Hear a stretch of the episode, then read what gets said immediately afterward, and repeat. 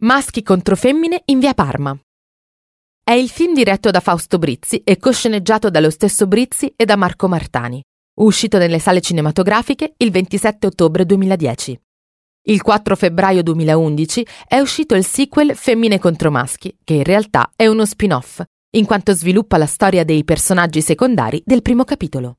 Il film racconta il conflitto tra uomini e donne attraverso 4 storie che si avvicendano di continuo, toccandosi e intersecandosi in più punti.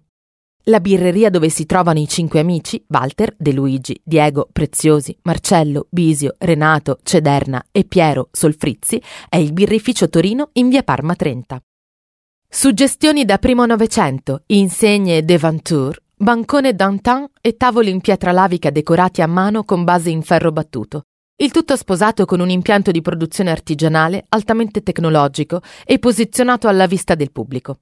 La birra artigianale prodotta al Birrificio Torino è cruda, integra e senza aggiunta di conservanti, con un alto contenuto di entusiasmo e creatività.